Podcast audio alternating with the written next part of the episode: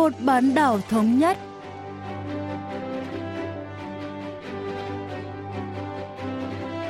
Thanh Hảo xin kính chào quý vị và các bạn. Mời quý vị và các bạn cùng theo dõi chuyên mục Vì một bán đảo thống nhất của Đài Phát thanh Quốc tế Hàn Quốc KBS World Radio. Trong phần 1 diễn biến quan hệ liên triều, chúng ta sẽ nghe phân tích về ảnh hưởng của dịch Corona-19 đến chính sách của Hàn Quốc về các dự án thúc đẩy quan hệ liên triều, từ đó tác động lên quan hệ hai miền Nam Bắc bán đảo Hàn Quốc. Ở phần tiếp theo cận cảnh Bắc Triều Tiên, mời các bạn tìm hiểu về quan chức ngoại giao ở miền Bắc.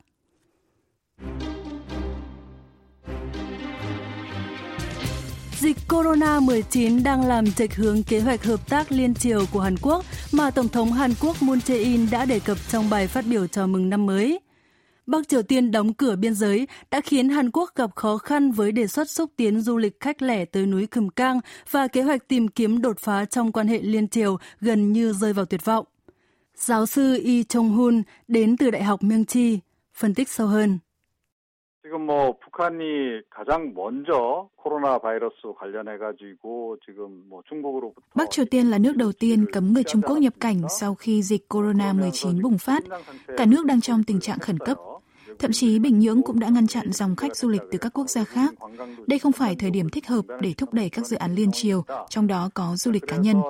Nếu không vì sự cố Corona-19, có thể miền Bắc đã chấp nhận đề xuất du lịch khách lẻ của Hàn Quốc thay vì khăng khăng đòi phá rỡ các cơ sở do Hàn Quốc xây dựng ở khu vực núi Gươm Gang. Các quan chức Seoul liên tục yêu cầu một cuộc họp với Bình Nhưỡng để thảo luận vấn đề này, nhưng dịch virus corona chủng mới đã khiến Seoul phải chuyển hướng. Trái với ý định của chính phủ Hàn Quốc, tình trạng bế tắc này có thể sẽ kéo dài trong thời gian tới.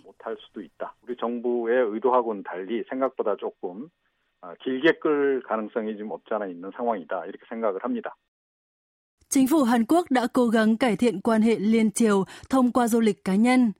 Từ đầu năm nay, các quan chức Seoul đã tìm hiểu nhiều lựa chọn khác nhau để thảo luận với Bình Nhưỡng – làm rõ rằng du lịch cá nhân không vi phạm các nghị quyết của Hội đồng Bảo an Liên Hợp Quốc cũng như các lệnh trừng phạt độc lập của Mỹ đối với Bắc Triều Tiên.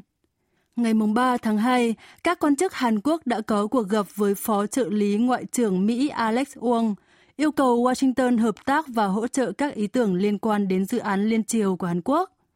Nhưng cuộc họp này cũng không đi đến đâu bởi ông Alex Wong được bổ nhiệm làm đại diện thay thế của Mỹ, phụ trách các vấn đề chính trị đặc biệt tại Liên Hợp Quốc ngay sau đó, làm tan rã nhóm đàm phán về vấn đề Bắc Triều Tiên của chính quyền Tổng thống Trump.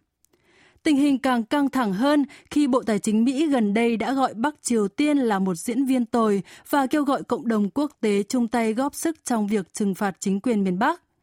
Điều này khiến nỗ lực thu hẹp khác biệt về các vấn đề Bắc Triều Tiên của Hàn Quốc và Mỹ càng trở nên mờ mịt hơn. Giáo sư Lee Chong-hun lý giải. 개별 관광이라고 하는 것은 이제 우리 국민에 대해서는 이제 허락하고 있지 않지만 Bắc Triều Tiên cho phép du lịch khách lẻ từ các quốc gia khác dù vẫn cấm công dân Hàn Quốc. Mỹ cũng đã cho phép công dân nước này đến miền Bắc trước khi xảy ra vụ việc của sinh viên Otto Friedrich Wombier. Vì thế, du lịch cá nhân không vi phạm lệnh trừng phạt đối với Bắc Triều Tiên. Do đó, chính phủ Hàn Quốc đã hạ quyết tâm đạt thỏa thuận về nội dung này trong mùa xuân năm nay và đã dần thuyết phục được các quan chức Mỹ. Tôi nghĩ rằng đã có một thỏa thuận giữa Seoul và Washington. Đó là lý do tại sao Hàn Quốc đồng ý gửi quân đến eo biển Hormuz và đáp ứng yêu cầu chia sẻ chi phí quốc phòng của Mỹ ở một trường mừng nhất định. 또 방위비 분담금 협상이라든가 이런 쪽에서도 미국 요구를 어느 정도는 수용하는 뭐 이런 결정을 하지 않겠냐. Tuy nhiên, đợt bùng phát dịch corona-19 đã kìm hãm kế hoạch của Seoul. Các chuyên gia nhận định tình trạng đình trệ có thể tiếp diễn đến nửa cuối năm nay. Đáng chú ý là phản ứng khá thờ ơ của Bắc Triều Tiên đối với kế hoạch của Seoul. Theo giáo sư Lee Chong-hun, Bình Nhưỡng quan tâm đến mối quan hệ với Washington hơn là các dự án hợp tác liên triều. 북측도 여러 가지 생각을 하겠죠. 그러니까 기본적으로는 사실은 이제 북미 관계 ưu tiên hàng đầu của Bắc Triều Tiên là cải thiện quan hệ với Mỹ.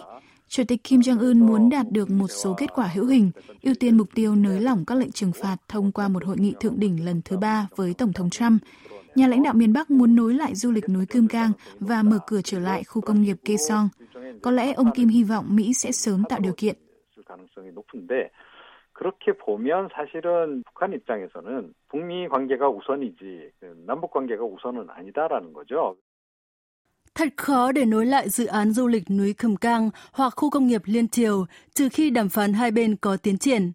Khu công nghiệp Khế Song đã bị đóng cửa được 4 năm. Các doanh nhân và người Hàn Quốc đã tổ chức một hội nghị trước cửa Đại sứ quán Mỹ tại Seoul, kêu gọi Washington chung tay xúc tiến tái khởi động các dự án này. Tuy nhiên, khu công nghiệp lại chính là mục tiêu của các lệnh trừng phạt của Liên Hợp Quốc. Vì vậy Seoul khó có thể can thiệp sâu. Thêm vào đó, với sự lan rộng của dịch corona-19, việc mở lại khu công nghiệp Khế Song sẽ phải chờ thêm một thời gian nữa. Giáo sư Yi Chung-hun phân tích. 폐쇄 4년째를 지금 맞다 보니 그 개성공단에 투자했던 기업인들 입장에서는 các doanh nghiệp Hàn Quốc đầu tư vào khu công nghiệp Kaesong đã gặp khó khăn trong 4 năm qua. Vì vậy, họ đã gửi kiến nghị lên Bắc Triều Tiên về một số vấn đề cơ bản để mở cửa lại khu công nghiệp. Trên thực tế, Quỹ hỗ trợ khu Liên hợp công nghiệp Kaesong của Hàn Quốc đã thảo luận với cơ quan phụ trách các dự án phát triển đặc biệt của miền Bắc về việc tổ chức một cuộc họp song phương cấp chuyên viên. Tuy vậy, Bắc Triều Tiên vẫn quyết định đóng cửa biên giới cho đến khi dịch corona-19 được đẩy lùi. Có khả năng Bình Nhưỡng sẽ tiếp tục tự cô lập chỉ để thể hiện với thế giới rằng nước này hoàn toàn kiểm soát được tình hình dịch bệnh Chính quyền miền Bắc sẽ chỉ nối lại đối thoại với miền Nam khi khách du lịch nước ngoài được phép nhập cảnh trở lại. 외국인 관광 또는 중국인 관광이 이제 허락이 되는 시점이 돼야 그래야 대외 관계에서도 좀 다시 문호를 여는 그런 상황이 전개될 가능성이 높다. Bắc Triều Tiên không có phương án nào tốt hơn ngoài đóng cửa biên giới, bởi nước này thiếu thốn trầm trọng về hệ thống y tế và sức khỏe cộng đồng.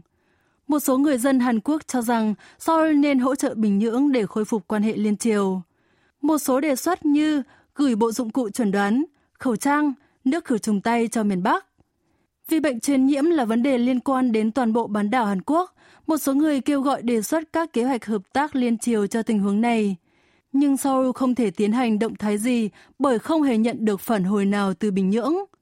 Giáo sư Yi Chung-hun cho biết. 사실은 이제 북측의 여러 가지 뭐 의료 시스템 상황을 생각한다면 Việc giúp đỡ một quốc gia có hệ thống y tế thiếu thốn như Bắc Triều Tiên trong tình hình hiện tại là cần thiết. Hàn Quốc đã đề nghị hỗ trợ trong các đợt chống dịch hội chứng viêm đường hô hấp cấp tính SARS, virus Ebola và cúm lợn, nhưng Bắc Triều Tiên không hề phản hồi. Có thể chính phủ miền Bắc sẽ tiếp tục từ chối đến cùng, bất chấp thành ý viện trợ của Seoul, bởi nước này cho rằng lượng trợ cấp là không đủ. Đây là thông điệp gửi đến chính phủ Hàn Quốc, nhưng nhiều khả năng chủ yếu nhắm đến Mỹ. Nhà lãnh đạo Kim Jong-un đang muốn ám chỉ rằng đừng cố thuyết phục Bắc Triều Tiên bằng những hành động nhỏ nhặt khi nước này đang cân nhắc từ bỏ chương trình hạt nhân. 우리가 지금 핵을 포기하느냐 마느냐 이거를 지금 고민해 하고 있는 시점에서 이런 자질구레한 거를 가지고 우리를 설득하려고 들지 마라.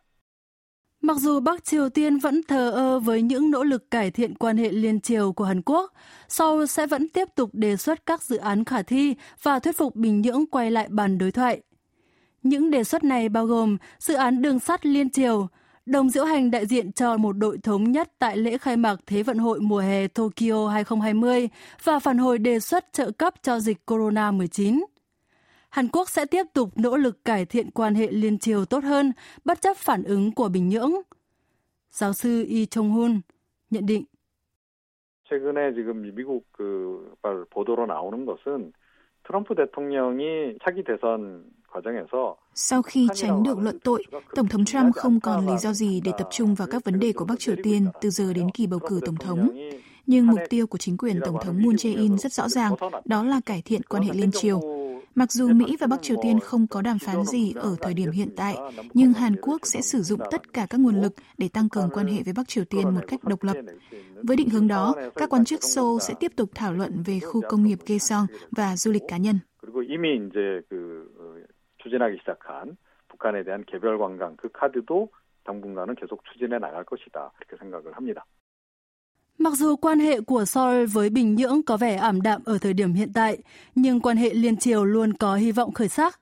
Chính vì lẽ đó, Hàn Quốc nên tiếp tục thúc đẩy trao đổi và hợp tác bền vững với Bắc Triều Tiên, sẵn sàng ứng phó với các kịch bản khác nhau sau khi dịch corona-19 được đẩy lùi.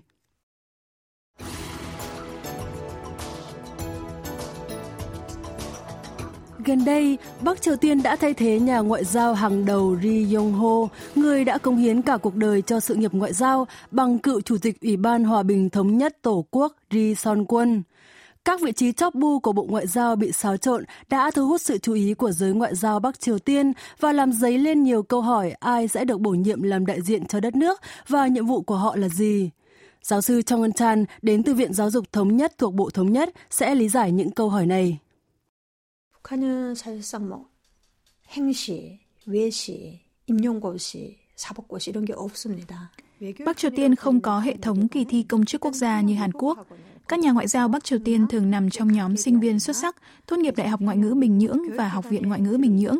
Chỉ những người không có thành viên gia đình hay họ hàng gần xa sống ở nước ngoài, lý lịch được kiểm duyệt chặt chẽ, có lòng trung thành tuyệt đối với đảng và chế độ mới được chọn để phục vụ trong Bộ Ngoại giao.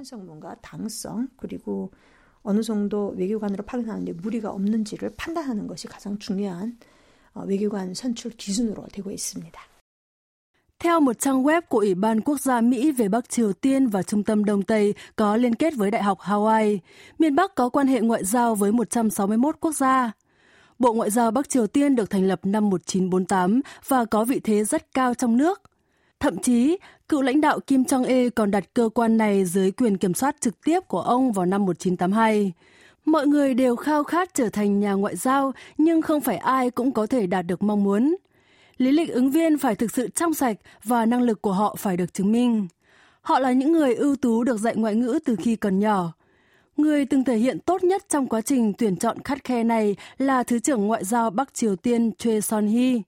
Giáo sư Chong Eun-chan cho biết 그래서 최선희 부상은 사실은 미국 통으로 잘 알려져 있죠. 실제 이제 최선희 부상이 어떻게 행동하고 어떤 발언을 하는가에 따라서 미국과의 관계가 Thứ trưởng Choi Son-hee được biết đến là một chuyên gia về Mỹ. Hành động và lời nói của bà được xem là tiêu chuẩn đánh giá quan hệ Mỹ-Triều. Bà cũng là con gái nuôi của cựu Thủ tướng Bắc Triều Tiên Choi Yong-rim, thành viên của vòng tròn quyền lực miền Bắc kể từ thời Kim Nhật Thành. Với sự giúp đỡ của cha nuôi, bà Choi Son-hee đã theo học tất cả các trường danh tiếng ở Bắc Triều Tiên và kết bạn với các thành viên của gia đình cầm quyền họ Kim. Mối quan hệ cá nhân với con cháu nhà họ Kim và nền tảng giáo dục tốt đã giúp bà có được một công việc tại Bộ Ngoại giao ngay sau khi tốt nghiệp Đại học Ngoại ngữ Bình Nhưỡng. Tuy nhiên, sau đó bà lại tiếp tục đi học tiếng Anh tại đất nước tư bản Mata. Điều này cho thấy bà đã chuẩn bị rất có hệ thống cho công việc ngoại giao. Bà Choi rất thông thạo tiếng Anh tiếng Trung và có khả năng phán đoán nhanh và chuẩn xác. Những kỹ năng này đã giúp bà nổi bật khi làm phiên dịch cho các cuộc đàm phán quốc tế và đàm phán hạt nhân lớn từ cuối những năm 1990. 통역으로 나서서 본인의 실력을 인정받았던 이와 같은 인물입니다. Là con gái nuôi của Thủ tướng uy tín Choi Yong Lim, bà Choi Son Hee được học cùng trường trung học cơ sở với con cháu gia đình họ Kim và giới quyền lực, trải qua tất cả các giai đoạn cần thiết để trở thành quan chức quan trọng trong Bộ Ngoại giao. Một nhà ngoại giao quyền lực nổi tiếng khác ở Bắc Triều Tiên là Thứ trưởng Ngoại giao thứ nhất Kang Sok Chu, người đã đóng vai trò then chốt trong quá trình ký kết khung thỏa thuận Geneva, đóng băng chương trình hạt nhân của Bình Nhưỡng năm 1994. Ông đã làm nghiên cứu tại Moscow, Nga sau khi tốt nghiệp Đại học Ngoại ngữ Bình Nhưỡng. Theo sau Thứ trưởng Kang Sok Chu là Kim Kê Quan vào những năm 2000, cũng học cùng trường đại học với ông Kang. Quá trình đào tạo nghiêm ngặt giúp họ trở thành những người hiểu biết sâu rộng trong các vấn đề đối ngoại và quan hệ toàn cầu, nhưng những hành động của họ trong cộng đồng quốc tế lại được xem là gây hấn nghiêm trọng. Giáo sư Trong Ngân Chan cho biết, 북한의 경우는 어떠하냐면요. 이런 우리가 통상적으로 생각하고 있는 외교관의 주된 업무 các nhà ngoại giao Bắc Triều Tiên phục vụ đất nước theo cách khá khác biệt so với các nước khác. Họ thường bị tẩy chay và chê bai trong cộng đồng quốc tế. Khi Bắc Triều Tiên bị Mỹ trừng phạt vì tiến hành 6 vụ thử hạt nhân kể từ khi Chủ tịch Kim Jong-un lên nắm quyền, chính các nhà ngoại giao của miền Bắc đã dẫn đầu cuộc biểu tình phản đối các lệnh cấm vận quốc tế. Đó là lý do tại sao họ được coi là các chiến binh và người bảo vệ chế độ, đại diện chế độ hành động và phát ngôn quyết liệt, thậm chí phải đi ngược lại các giao thức ngoại giao vốn đã được các quan chức nước khác tuân thủ. 그래서 외교관으로서는 금기시되어 있는 행동까지도 서슴치 않고 해버리는 외교 투사들입니다. Các nhà ngoại giao Bắc Triều Tiên khá hung hãn, đúng với cái danh chiến binh ngoại giao. Để thực thi các chỉ thị từ Đảng Lao động Bắc Triều Tiên, họ đại diện cho chế độ để tranh luận, bất chấp các lệnh trừng phạt và mọi chỉ trích từ cộng đồng quốc tế. Hành động của họ là một phần trong chiến lược ngoại giao của Bình Nhưỡng nhằm tối đa hóa lợi ích quốc gia bằng cách phát triển kho vũ khí hạt nhân và chế ngự hai siêu cường Mỹ và Trung Quốc. Chiến thuật nổi tiếng nhất của giới ngoại giao miền Bắc là bên miệng hố chiến tranh, tức là đẩy tình huống đến đỉnh điểm xung đột.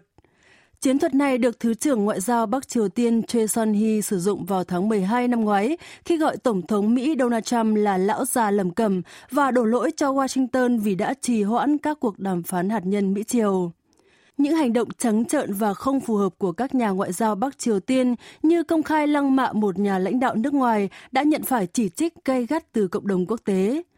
Tuy nhiên, đây không phải là hành vi đáng trách duy nhất của giới ngoại giao miền Bắc. Thậm chí họ còn tham gia vào các hoạt động tội phạm trong một số trường hợp. Giáo sư Trong Ân Chan giải thích thêm. 그들이 범죄에 연루되는 이유 중에 하나는 외교관이지만은 những nhà ngoại giao Bắc Triều Tiên tham gia các hoạt động tội phạm vì không nhận đủ hỗ trợ tài chính từ chính phủ. Mặc dù quan chức Bộ Ngoại giao là một trong những công việc đáng mơ ước ở Bắc Triều Tiên, nhưng tiền lương hàng tháng của họ chỉ từ 500 đến 1.000 đô la Mỹ. Trong khi đó, một lao động điển hình của miền Bắc nhận được khoảng 3.000 won Bắc Triều Tiên, chưa đến 0,5 đô la Mỹ mỗi tháng. Có thể thấy mức lương của cán bộ ngoại giao là rất cao so với người dân thường, song lại quá thấp để có thể sống ở nước ngoài. Vì vậy, các nhà ngoại giao miền Bắc thường lợi dụng quyền miễn trừ ngoại giao để kiếm thêm tiền bằng cách buôn lậu. Ngoài ra, họ còn bị yêu cầu đóng phí quỹ trung thành cho Bình Nhưỡng mà không có bất kỳ hỗ trợ nào khác từ chính phủ. Chính vì thế, họ buộc phải tham gia các hoạt động bất hợp pháp hoặc tìm cách đào tẩu đến Hàn Quốc. 뭐 탈북도 하고 이런 사례들이 증가하고 있다고 보시면 되겠습니다. Một báo cáo năm 2017 của sáng kiến toàn cầu chống tội phạm có tổ chức xuyên quốc gia đã vạch trần tội ác của giới ngoại giao Bắc Triều Tiên, cho rằng những người sở hữu hộ chiếu ngoại giao của miền Bắc có dính líu đến hơn 18 vụ buôn lậu sừng tê giác và ngà voi trong 30 năm qua. Tình hình ngày càng khó khăn hơn bởi chính phủ các nước đã cắt giảm số lượng các nhà ngoại giao Bắc Triều Tiên ở nước họ trong nỗ lực thực thi các biện pháp trừng phạt của Liên Hợp Quốc lên miền Bắc. Giáo sư Trong Ngân Chan phân tích kỹ hơn. 상당수 나라들이 북한 외교관을 감축하고 있는 một số quốc gia đang cắt giảm và trục xuất các nhà ngoại giao Bắc Triều Tiên để thể hiện lập trường phản đối chính quyền Kim Jong-un vì tiếp tục tiến hành các vụ thử hạt nhân và tên lửa bất hợp pháp. Chẳng hạn, vào năm 2016, có 15 quan chức làm việc tại Đại sứ quán Bắc Triều Tiên ở Kuala Lumpur, Malaysia. Nhưng đến năm 2017, con số này giảm xuống còn 10 người. Malaysia là nơi anh trai cùng cha khác mẹ của Chủ tịch Kim Jong-un bị ám sát vào tháng 2 năm 2017. Các quốc gia có phái đoàn ngoại giao Bắc Triều Tiên đều đã cắt giảm số lượng cán bộ kể từ năm 2017. Xu hướng giảm này vẫn tiếp tục tới năm 2019 và có khả năng sẽ tiếp diễn trong năm nay.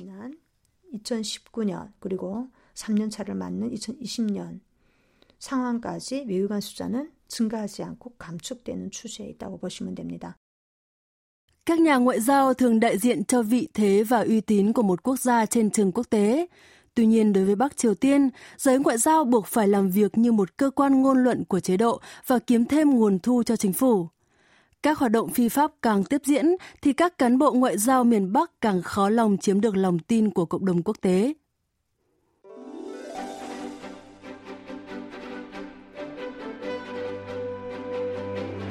Quý vị và các bạn vừa lắng nghe chuyên mục Vì một bán đảo thống nhất của Đài Phát thanh Quốc tế Hàn Quốc KBS World Radio. Cảm ơn quý vị và các bạn đã quan tâm theo dõi. Xin kính chào tạm biệt và hẹn gặp lại trong chuyên mục tuần sau.